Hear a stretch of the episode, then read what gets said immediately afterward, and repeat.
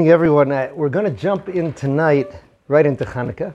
Again, once again, thanking Kilat Chaverim for hosting this uh, fine shiur. Um, it's a fine shul. I hope the shiur will be fine as well. The, the Shem M'Shmuel, again, it'll connect up to Miketz as well. Like so many of the Rebbe's, the Parshas that come out around Hanukkah, they always join up the events in the Parsha with Hanukkah.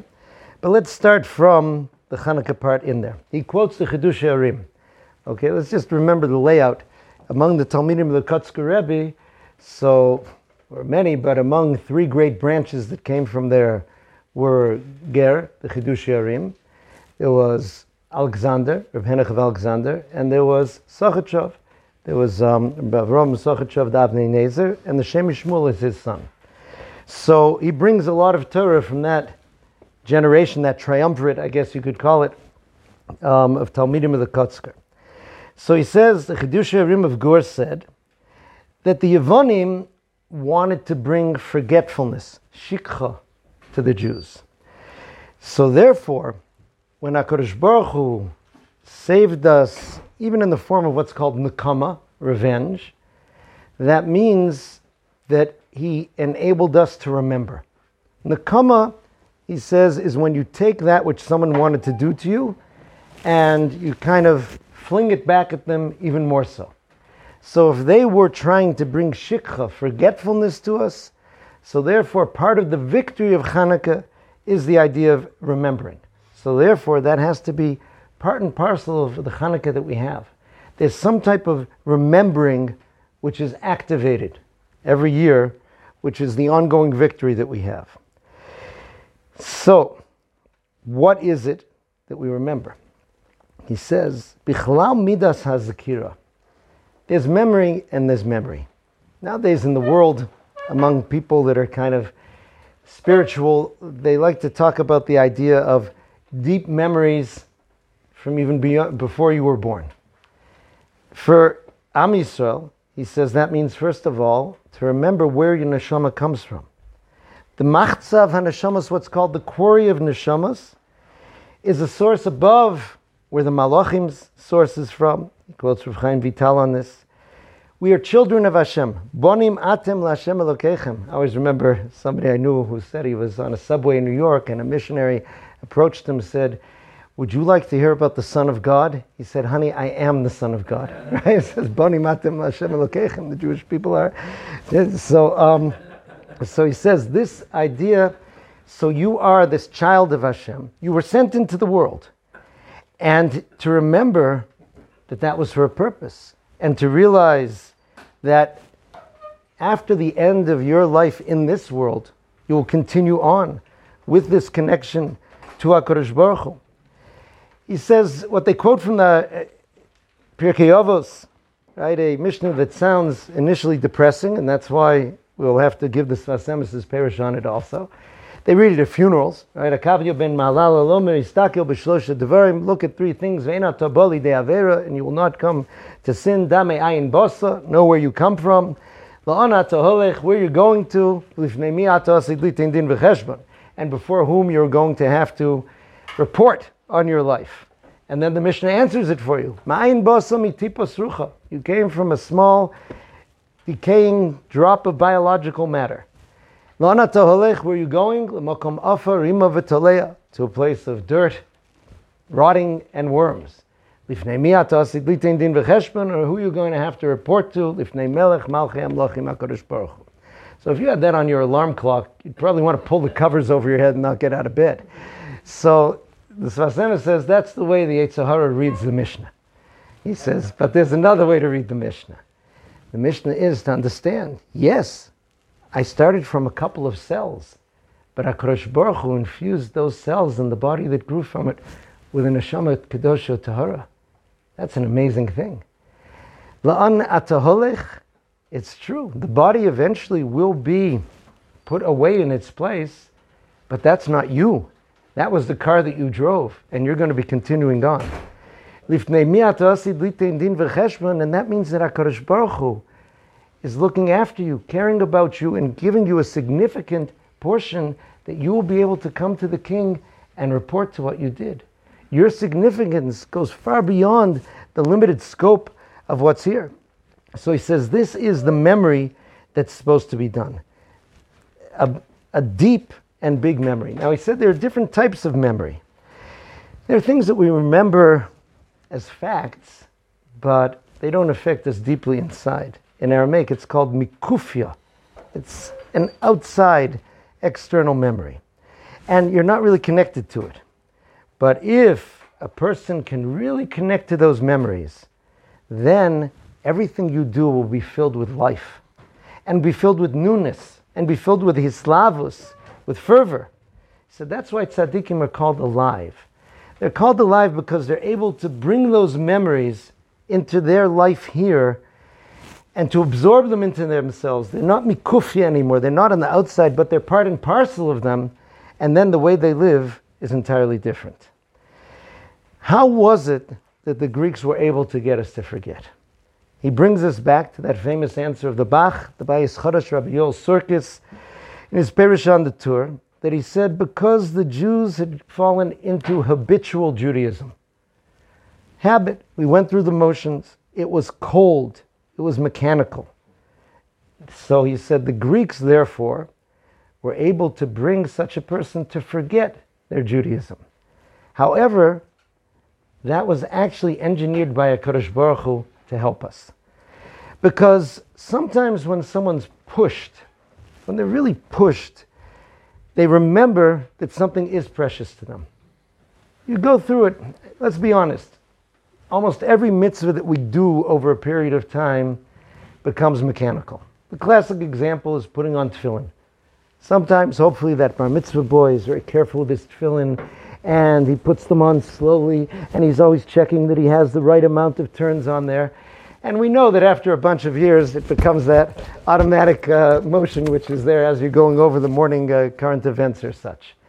A woman who lights Shabbos candles for the first time, right? The soup's already getting cold, and she's still, you know, praying away there and doing her thing. But eventually, life gets on, tired. You do it, and you say it. So the Imrei Emes, the Ger Rebbe, um, pre-war Europe, who made it here to Eretz Yisrael, said, this is what Chazal mean, that having mechavshev schar mitzvah keneged hefseda. Measure the reward of a mitzvah against its loss. He says, you know what that means? You might think that your mitzvahs are mechanical and they don't move you particularly, they don't mean that much to you. But he says, take a look at that same person if they appear to lose the mitzvah. For example, this was apparently a true story in 9 11.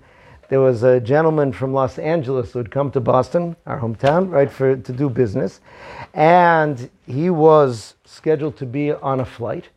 When he gets to the airport, he suddenly realizes that he left his tefillin in the hotel room. So he called up the hotel and he says, My name is so and so. I was staying in room XYZ. Could you please um, UPS my tefillin, right? They, they, had him go to the room. Is there a velvet bag with these things in there? UPS it to this address in Los Angeles. Here's my credit card. I'll cover everything for super fast delivery. They said, no, we can't do that. He says, what? They said, we can't take responsibility for your belongings. We're not going to ship them. And he said, that's insane. He says, uh, I'll, I'll, write a waiver. I'm, I'm, I'm okay. I need you to do this. They said, we're not doing it. They were announcing boarding for his plane. He didn't get on the plane. He went back to the hotel and got his tefillin. And that was the plane that was supposed to smash into the Pentagon that eventually crashed elsewhere. Okay, now again, I'm not bringing that for the Hashgacha Pratis, uh, you know, willies in terms of that story, even though they're there, but for the idea that a person who suddenly is about to lose their tefillin, right? You can play with the scenario businessman on his trip to the Cayman Islands to put some money in his offshore account. And suddenly, again, he realizes, where my tefillin? So he's going to be looking, you know, where's the Chabad house in the Cayman Islands? You know, who can helicopter tefillin to me? Since when are you that excited about your tefillin? You barely notice that they're there. It's there. It's just somewhat forgotten on a certain level, but it's really there. That woman who went on vacation without bringing her Shabbos candles will make wicks out of her clothes. Right? She'll, she'll be lighting her makeup. She will do anything to light Shabbos candles. Right? Again, because it's there. So the Greeks coming to cause us to forget were really there to get us to remember. So that is the power. The Sfas Emes says a powerful thing about really every time we're thanking Hashem for saving us. And at some point, it's going to come to you and bother you. You're doing a Pesach Seder, and you're telling everybody about the, how terrible it was in Egypt and how Hashem saved us with such great miracles, and that's why we thank Him this night. And somebody says, But didn't God put you in Egypt?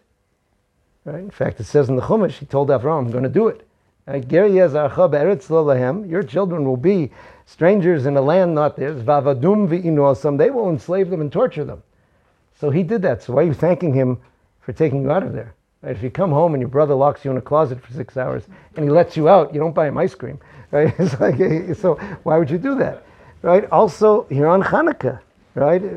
So he says, really built in to every time we thank Hashem for saving us. Right? Announce Shul.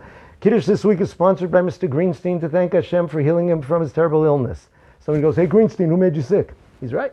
You know, it's like, it's there. So, so the Sfas Emes says, built into that thanks, therefore, is understanding that even the tzara was purposeful. That even the difficulty was important. He says these are the two aspects that we find in Alanisim of Lahodos Ulahalel. Lahodos is a form of thanking, but it's also connected to the idea of vidui, admitting. Right? When we say modim, we do this body language, we bow over. It's an idea of submitting. But Hutner says really every thank you is admitting to someone, I needed you. Right? Even something as simple as, could you pass the ketchup, please? Thank you. I couldn't reach the ketchup. I needed you. I was not capable of reaching the ketchup. My french fries were lonely. You helped me and did this. So it's admitting that.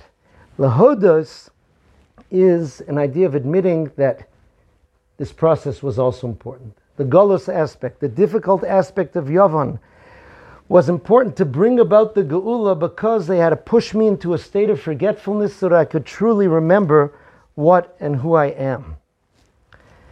Still remember this in Boston, once again, we have Bostonian here, so I'm having Boston flashbacks. Um, there is one of the greatest mathematicians in the world, somebody named Professor Kazhdan. He came to Boston in the 1970s, I think it was. Some professors in Harvard managed to get him out of Russia. And he had started keeping mitzvahs in Moscow. And he told me that he was kind of shocked when he first came to Shul in, a, in America and it was a nice shul, but he said, you got to understand, what was our davening in Moscow? We would have a lookout, right, to try to keep his eyes open for KGB people. We would change location every Shabbos, usually someplace, a basement with no windows. And people would go in one by one because he couldn't have crowds. And we would go into this dark basement and we would daven like you couldn't believe. He says, when I came here and I see people wandering in late, people falling asleep, people talking during that, he couldn't believe it.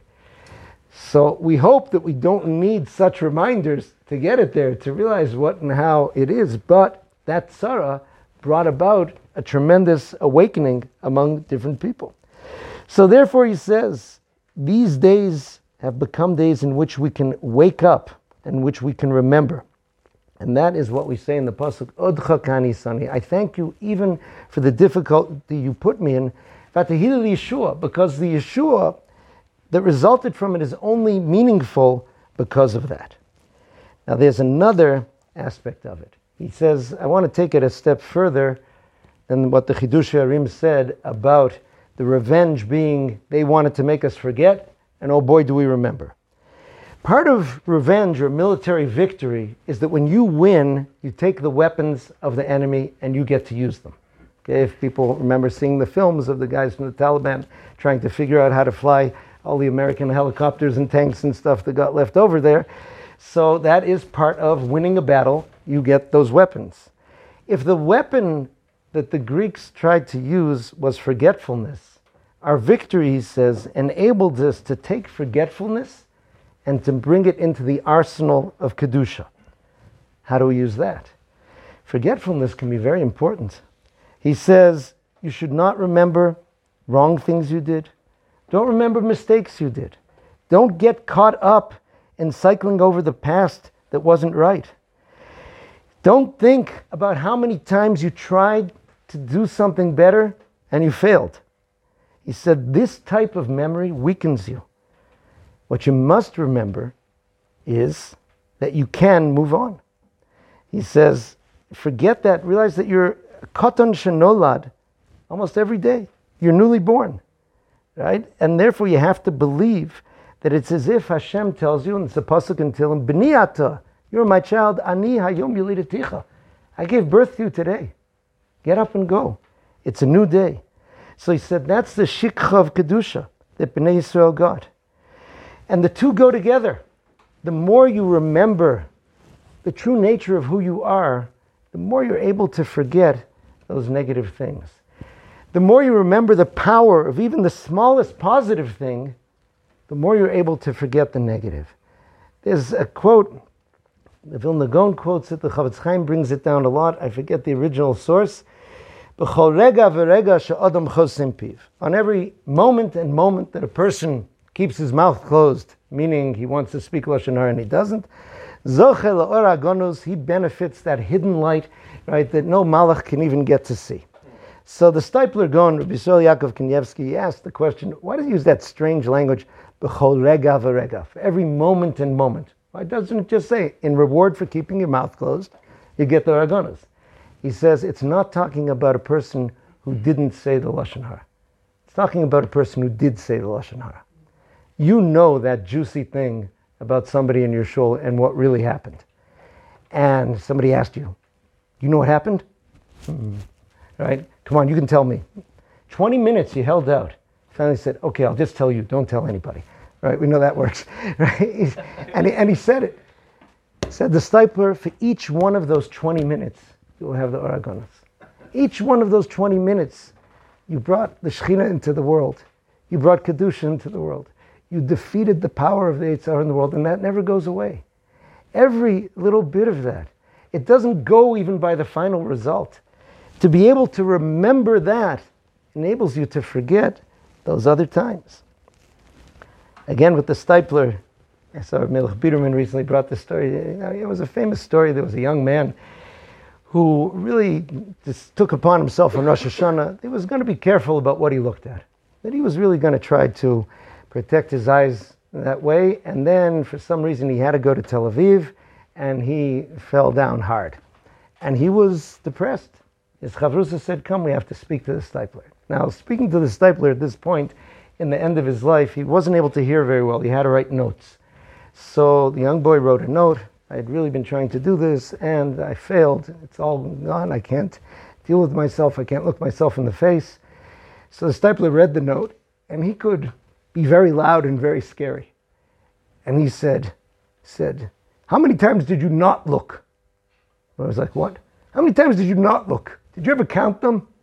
He's like, he said, for even one time, I would stand up when you walked in the room like I would for Yosef Hatzadik. To remember and to forget. One time you failed, 10,000 times you succeeded. This warped vision, he says, requires the power of shikha de kedusha, holy forgetting, to get this out of ourselves. So he says, this is also part of what we gained on Hanukkah. You have to realize there were probably a lot of Jews like that on Hanukkah. Again, we can't rewrite history. Not every single Jew, right, as soon as they lit the Neros in the Beis Hamikdash, became right? No more Misyavin. There were still many, many Hellenized Jews. But it definitely did sweep many, and there were many Jews who had done many things during those years beforehand that they would probably want to forget. And that gift came with Hanukkah. As they remember, you're able to forget as well. Not to erase, because obviously the process of coming out of those things simply makes you greater. When a person does tshuva me'ava, and Hanukkah is a holiday of tremendous ava. The Rambam notes, mitzvahs ner Hanukkah mitzvah chaviva yimod. It's very precious. Rabbi Shimshon Pincus itself said a beautiful thought. It says in Shir Hashirim, Yishakeni minashikos pihu. The beloved should kiss me with the kisses of his mouth. And there's a medrash, Rashi brings it down, I believe, that says not like in some countries where they kiss on the hand, not like in some countries where they kiss on the shoulder. I don't know where that is, right? But like the kiss of Chassan and Kala, right? That they kiss mouth to mouth. That, that's that idea of Nishikos Piu. Said Rabbi Shimshon Pincus that the Mesiris Nefesh, the self sacrifice of the Chashmonoim, That was our kiss to HaKadosh Baruch. The miracle of the Shemen of the Ner Chanukah was HaKadosh Baruch Hu's kiss back to us. So Chanukah is a time of tremendous love, and the tshuva that came and comes to Am Yisrael from Chanukah is a tremendous tshuva me'ava. So certainly any negatives get transformed to positive. But you need the holy shikha, the holy forgetting, to be able to forget these things. Yosef, now connecting it up to our parsha, had this power as well. Yosef needed the power of forgetting so many things. First of all, Yosef went through a very, very hard time at home, a very difficult time with his brothers. And Yosef managed to continue on, to go on, always with strength, always with his hislavos. Talmud Rebbe brought down a, a fan, fascinating medrash. It says everything that was done in the prison, hu haya oseh, he would do. Medrash said, in that prison, like in certain other prisons, the way they tried to break the prisoners was to give them meaningless work that they had to do. I don't know if people remember the bridge over the River Kwai and all these kind of things. If you're doing something that has no meaning, he said they would have a barrel of water. Each prisoner would have a cup. You would have to fill up the cup, go over to an empty barrel, and put the water in. You would repeat this until this barrel was empty, that barrel was full. Then you reverse the process and you bring the water from here to there. Yosef did this. The word v'haya, says the Medrash, is always a lotion of simcha. Yosef did this with simcha. That was his life. But he said, I'm living in the now. Hashem arranged the things in the world that I am in this prison. I have to schlep water in this prison. I guess that's what I'm supposed to be doing in life. And he did it with this success. It was in the roots of his name, Yosef Hashem li ben acher. Rachel said, May Hashem give me another son. That's in his nature of looking to the future, of adding on always something new. He says this is the idea of Hanukkah, of Mosif V'holech, of adding on that candle one after another, and also the very nature of a candle itself. He says the miracle happened with a candle to teach you that a ner always has something new happening. We look at the flame on the candle as if it's something static, but in reality, it's a constant process. The flame is burning, that's drawing oil from the cup through the wick, and the flame that you see this second is not the flame that you see the next second. It's constantly going, constantly renewing. Just a fascinating halachic uh, uh, issue that's interesting to me. The Maharal was a very strong anti-waxer, I guess you could call it. He, um, he, he really did not uh, like wax candles for Ner Hanukkah. Now, I'll preface, and the Maharal himself mentioned it, that the Ramah says that wax candles are totally fine for Hanukkah, and that's the way we pass.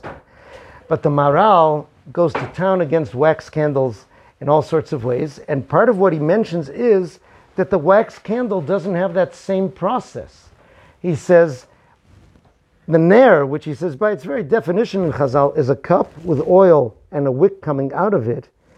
So the wick remains, right? Just a little bit on top burns each night and it's just drawing the oil and renewing itself and refreshing itself. A candle, the wick burns down all the way along with the candle. So that's a different process. That's not the process we want to be focusing on on Hanukkah. We want to be focusing on the process of being able to draw from our source newness and newness each time. So that's the idea of Yosef Hashem li ben acher. Now Yosef also had the aspect of forgetting. Rachel said, Asaf Hashem et cherpati. Hashem has erased, caused to be forgotten my shame, my childlessness. Two sides of Yosef, remembering and forgetting. Those two go together. And so too, he named his children, one Menashe and one Ephraim. Menashe, ki nashani Elokim es. Hashem helped me forget all of my troubles and Ephraim ki hifrani Elokim, because Hakadosh Baruch Hu enabled me to be fruitful. So he said, this is the two midos that we receive on Hanukkah. These are the ones that we bring into kedusha as the revenge, so to speak, on Yavon. And the more that we have the shikha, that we can forget those things that are negative, that takes away the clouds and suddenly remember who we are. There's a pasuk in the Navi that says, eretz. The darkness covers the land. The Sfas Emes points out that darkness never really covers the land. Everything's there. You just don't see it. The light which comes enables you simply to see what's been there all along. On Hanukkah, what happens is that the remembering that you have enables you to see what's there, to remember who you are by driving away that choshech. On the other hand, memories that are dark and clouding and covering over are chased away by the light, right? That ma'at mina or, a little bit of light, pushes away harbe mina choshech. So now I want to just move on and finish somewhat with something from the Shem M'Shmuel's father. It's from an interesting sefer called Noos Hadesha, and these were um, based originally on notebooks of the Avnei Nezer that apparently different students were grabbing from his bookshelf and copying and doing it inaccurately, and eventually it was decided to do it properly so that the things would come out. So he speaks about something that bothers all of us. We speak here about the gift of Hanukkah, about how we'll remember. And there's so many things we're supposed to remember. And how we'll forget the things that we're supposed to forget. But we all know that we have a momentary awakening and it doesn't last. Doesn't last. That voice is always there in your head. Every Yom Tov, you know, you're there on Rosh Hashanah, right? Tkiya, uh, yeah, you did this last year also, right? All these things, Yom Kippur, Slach, Lon, yeah, you did that too, right? All these things, it, it, it's there. You know that the flame goes up and it extinguishes, it goes down. So too on Hanukkah, a person can see the Neros, can connect to what happened there, can remember the good things, can forget the bad things, can commit. But he says it's in our very nature. We physical human beings don't last forever. And those things that come into our world have the same property. However, if what we're remembering is something not from within ourselves, but something from above, for example, the Mishnah in Pirkei Avos says, "B'chol yom baskol yotzes mehar chorev." Every day, there's a heavenly voice that comes out from Har Chorev, one of the names of Har Sinai, Mount Sinai. And it says. Woe to the Jewish people for their insult to Torah. Now the Baal Shem Tov had asked a very famous question on that, very practical one. He said, anybody ever hear it? so why does it keep broadcasting right? if nobody's picking it up?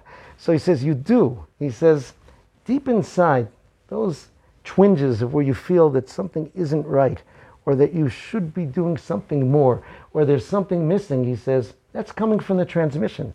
That's coming from the Baskol. Now, sometimes we feel that more, sometimes we feel it less. He says, but you have to know that it's always broadcasting from above. So that means, even though you fade out sometime, that doesn't mean that the station has stopped broadcasting. You can tune in again, right? 24 7. This is your Baskol station, right? Broadcasting live from Har Chorev. Okay, so, so it's there.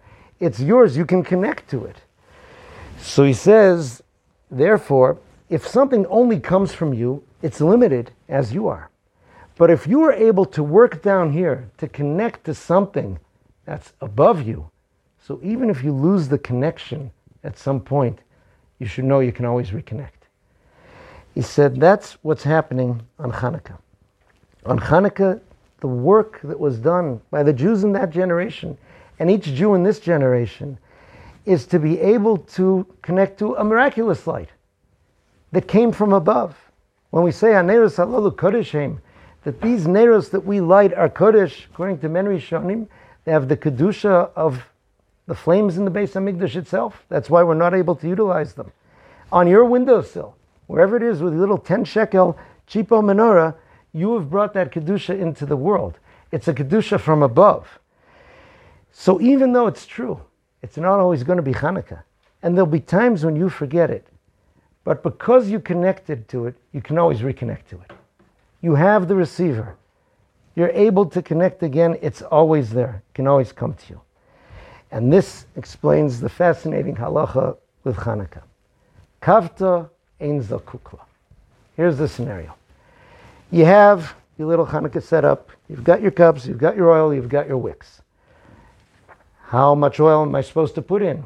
Well, you should put in enough that'll last for about half an hour.